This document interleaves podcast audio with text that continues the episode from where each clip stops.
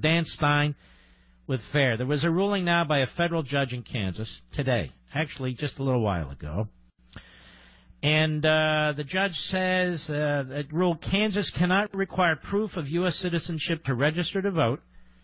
U.S. District Judge Julie Robinson sided with, they say voters Monday, that's some voters, that Kansas cannot require people who register to vote to provide documents such as birth certificates, U.S. passports, or naturalization papers. The decision um, combines a number of cases that were raised.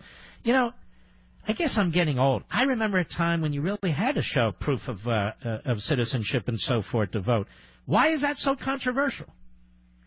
Well, because if you value the right to vote, you would require people to prove that they're eligible to vote. And clearly, the you know, I mean, the Voting Rights Act and the way it's been interpreted by the courts mean that um, anybody can come in, and they, for some reason, we have to facilitate massive voter fraud. I have to give Chris Kobach, who's running for governor, of course, uh, a lot of credit for fighting this battle, and he's often been alone in doing so. Uh, it would be nice if Congress would come step in and, and authorize states to require citizenship when you register to vote, because in the end, how do you measure voter fraud if the data make it impossible to ever detect it? Well, and, and I mean, they even fight, uh, even though there was this uh, victory in Ohio, was a narrow victory. They, they, the left even fights in the Democrat Party, uh, states trying to clean their voter rolls of people who haven't voted. Oh, this goes back 25, 30 years. I remember when Governor Wilson, Pete Wilson, was trying to cross-check voter rolls with immigration documents, and immediately the ACLU and Mexican American Legal Defense and Education Fund run to court and claim, you know, it's going to have a chilling effect on I mean, all, all, basically, this has nothing to do with the voters themselves, but simply cross-checking with immigration records to make sure non-citizens aren't registering. That's somehow that's a crime. That's a crime against humanity. I mean, in the end, the legitimacy of the voting process itself, just like the legitimacy of our immigration system and the fact that a nation of laws, what are the things that tie us together anymore, Mark? You know, it's common language, respect for laws, cornerstone of citizenship, work hard, play by the rules, you get a shot at the American dream if you know if we don't have to all play by the same rules, and if we reward cheaters and reward people who cut in line, you know what ultimately what is, ties us together as a people at that point. So you know you look at this, you look at the Democrats now, and you say they don't like Trump's zero tolerance policy. They don't want to get the facts. They're not interested in the truth. They're not interested in the reality. And so basically, you know, Trump has zero tolerance, and Democrats now have zero credibility. They're not even looking at what caused the phenomenon in the first place. They're not interested in trying to get to the source of the problem, whether it's voter fraud. They don't even recognize voter fraud, or whether it's uh, traffickers and smugglers gaming our asylum system, which should be reserved for extraordinary humanitarian cases. Because, Mark, when you think about it, when you give asylum to somebody, you're allowing them to jump in front of the line of hundreds of millions of people who would like to immigrate to this great country. Now, you have to give that grant very carefully. You don't want to allow fraud. You also want to be very careful not to make make it easier to get asylum than if you applied for refugee status overseas. If you give people an advantage by crossing the border illegally to make their asylum claim versus going to an embassy overseas and allow them to pass through three or four safe countries before they make the you know forum shopping before they make the claim, you you make a mockery of the entire system, and that's the legacy of what we have from the Obama administration. Let me circle back. Michael Steele on Friday on MSNBC. These uh, locations where these these kids are temporarily located. He said he says I call this a concentration camp for kids. Um, Stephanie Cutter, well-known liberal Democrat, well, not so well-known, she said it's without it's like putting them in concentration camps. It raises the question. We have a former CIA director uses the same language. We have Laura Bush, who basically um, says this is akin to Japanese internment camps. This is crazy stuff, is it not?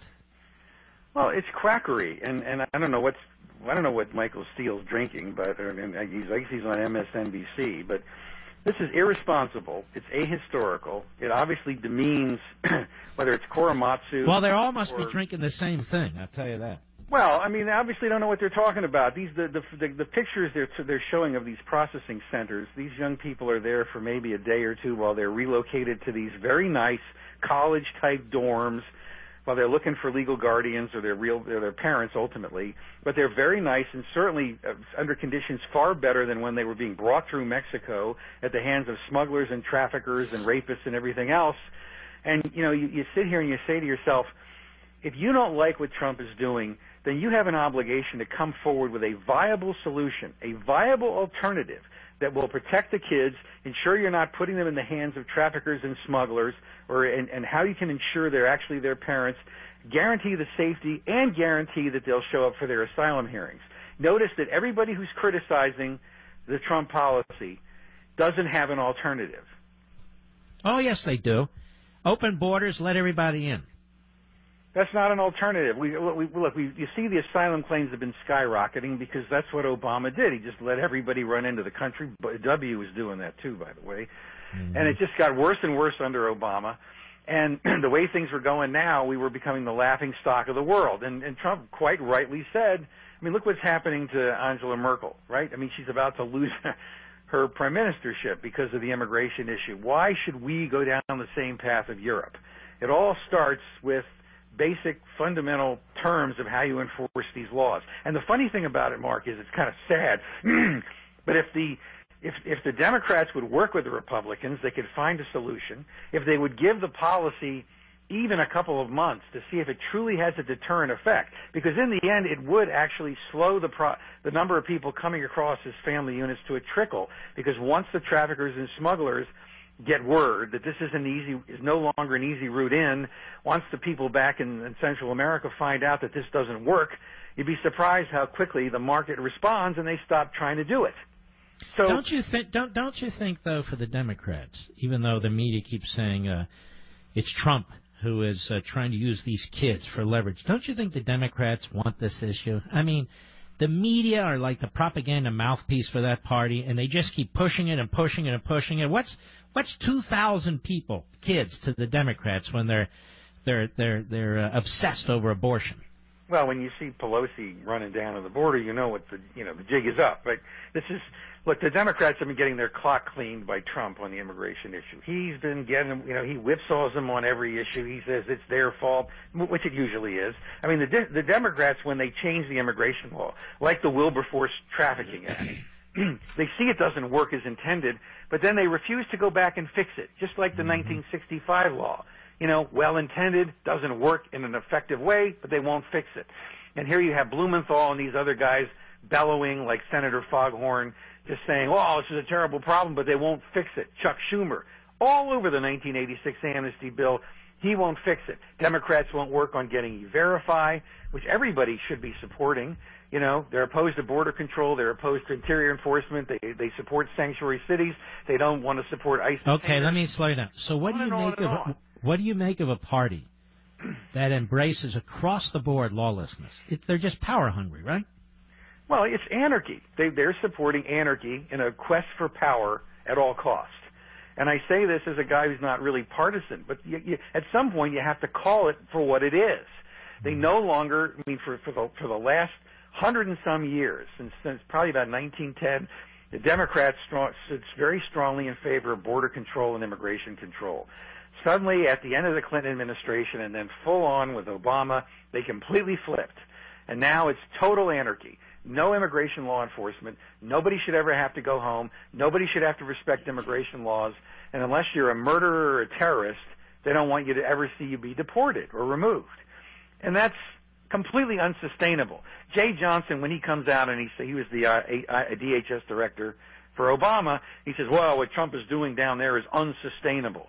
Yeah, what he's really saying is, I really couldn't get the job done, and I'm feeling bad about it, so I'm going to criticize him. Michael Steele wasn't a particularly effective politician. Now he stands there, you know, doing a dance for MSNBC. You know, he's a turncoat. These guys, why do it's, it's these Republicans who ought to know better, who ought to be studying the issue well enough to know exactly why we're in this situation before they comment. you know, Nicolle Wallace, she's another one. Yeah. Hold on, I'm, I'm adjusting my wonderful X chair here. I'm sorry. Um, all right, Dan Stein, I want to thank you very, very much. Yeah, uh, remind everybody where they can can get to your website. Uh, www.fairus.org. Fairus.org. All right, my friend. Well done. I appreciate you.